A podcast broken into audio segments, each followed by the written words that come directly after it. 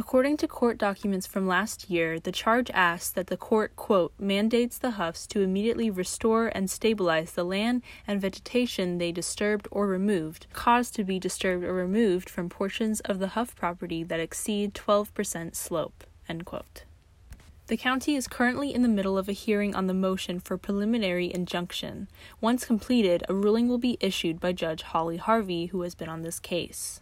The defendant's side includes landowner Joe Huff and his wife Nicole Huff. An aerial picture was taken April 22nd of 2019, showing the clearing that had already begun on 4 of Huff's 250 acres. On May 16th, Monroe County filed a complaint against the Huff Trust for multiple violations of county ordinances, seeking an injunction against activities the county considers in violation of said ordinances. According to court documents, the county said, quote, the Huffs have not voluntarily taken the steps necessary to achieve compliance with the zoning ordinance by obtaining the required approvals, but rather, through their attorney, have decided that the foregoing approval requirements apply to the excavation activities and to the building activities. End quote. The county then asked the court to issue an injunction that, quote, permanently and immediately enjoins the Huffs and anyone in concert with them from maintaining, using, or occupying the buildings and or from allowing or suffering the same to be done by others, until all required approvals have been obtained by the administrator, end quote. The county is also arguing that the Huff property is located in the Environmental Constraints Overlay Zone, established and regulated by the Monroe County Zoning Ordinance. According to the plaintiff's side, Huff must need an improvement location permit and a land use certificate before proceeding with excavation activities on the property. The Huff Trust would also be required to submit a site plan to the county. County attorneys have stated that with each day that Huff and or contractors continue work without these approvals, they may be subjected to fines. If charged, fines would be $1,000 for the first day, $2,500 for the second day, and $7,500 for the third and each succeeding day after if the violation continues.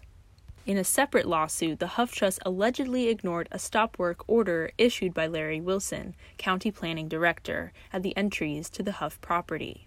According to the plaintiff's brief in support for motion for preliminary injunction, quote, on September 26, 2017, the Huff's attorney acknowledged the Huff's awareness of the stop work order and sought clarification of its purpose and the planning director's authority to post the order, end quote.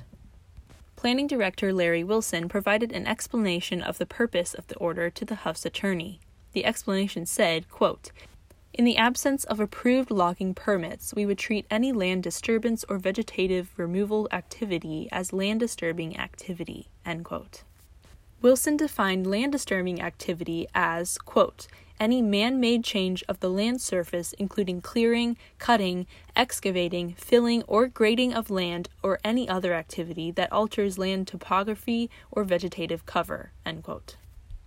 Then the county alleged that, quote, the Huffs have not compiled with the stop work order posted by the planning director, end quote. The plaintiff's brief said the Huffs have, quote, continuously engaged in development and land disturbing activities to accomplish the goals of their forestry plan for the Huff property without having been issued any permits or certificates required by the zoning ordinance, end quote. The Huffs denied that they ignored the stop work order issued by planning director Larry Wilson. The county has also argued that the excavation on the property is on slopes steeper than is allowed by county zoning rules. Throughout the case, Huff has tried a change of judge, change of venue, dismissal, and has countersued the county, alleging defamation among other tactics. In terms of the potential environmental effects that the Huff Trust may have caused by its activities on the property, it is difficult to get factual answers on the topic. However, by the amount of trees cut down that is shown in various pictures, erosion and sedimentation are possible concerns for the county. The property owned by Huff near South Shady Side Drive is just along the shores of Lake Monroe. With approximately 10,750 acres, Lake Monroe is the largest inland body of water in the state of Indiana. Access to the lake is available through four state recreational areas, two state wildlife refuges, the Hoosier National Forest, and 10 public boat ramps. According to a Lake Monroe diagnostic and feasibility study, approximately one half of the 190 mile shoreline is owned by the county, leaving the rest owned privately. Although there are many issues that the lawsuit presented for the county, the issue of logging on property acres is one of the state, not the county. Monroe County has no authority to regulate logging anywhere, mostly focused on road development and other issues. According to neighbors of the Huffs and county reports, large areas have been clear cut and bulldozed down to the shoreline, leaving little to nothing to help filter out pollutants from entering the lake. This is where concern for the lake comes in.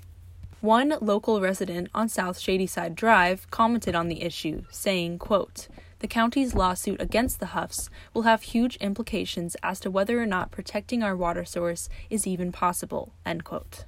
In terms of impacts that the Huffs' actions have had on the surrounding county, the changes that the area has seen have caused disturbance, according to another resident on South Shadyside Drive. The project of logging and clearing land has been ongoing for about two years now, according to one source, and has had negative effects on the neighborhood. Noise pollution is the number one disturbance from heavy logging equipment, chainsaws, and bulldozers. One neighbor stated, quote, The smoke and ash is so overbearing at times it's difficult to be outside. The situation has caused consistent frustration because shortly after the fire trucks leave, the fires are relit. Quiet days with clean air have been rare. End quote. Another neighbor explained the issue at hand right now between the county and the Huffs, saying, quote, This case, in essence, boils down to the issue of logging, which the state controls. Huff claims to just be logging, therefore the county has no jurisdiction. The hearing on the motion for preliminary injunction, originally scheduled for July 31st, has been postponed until September 25th at 9 a.m. For WFHB, I'm Katrine Bruner.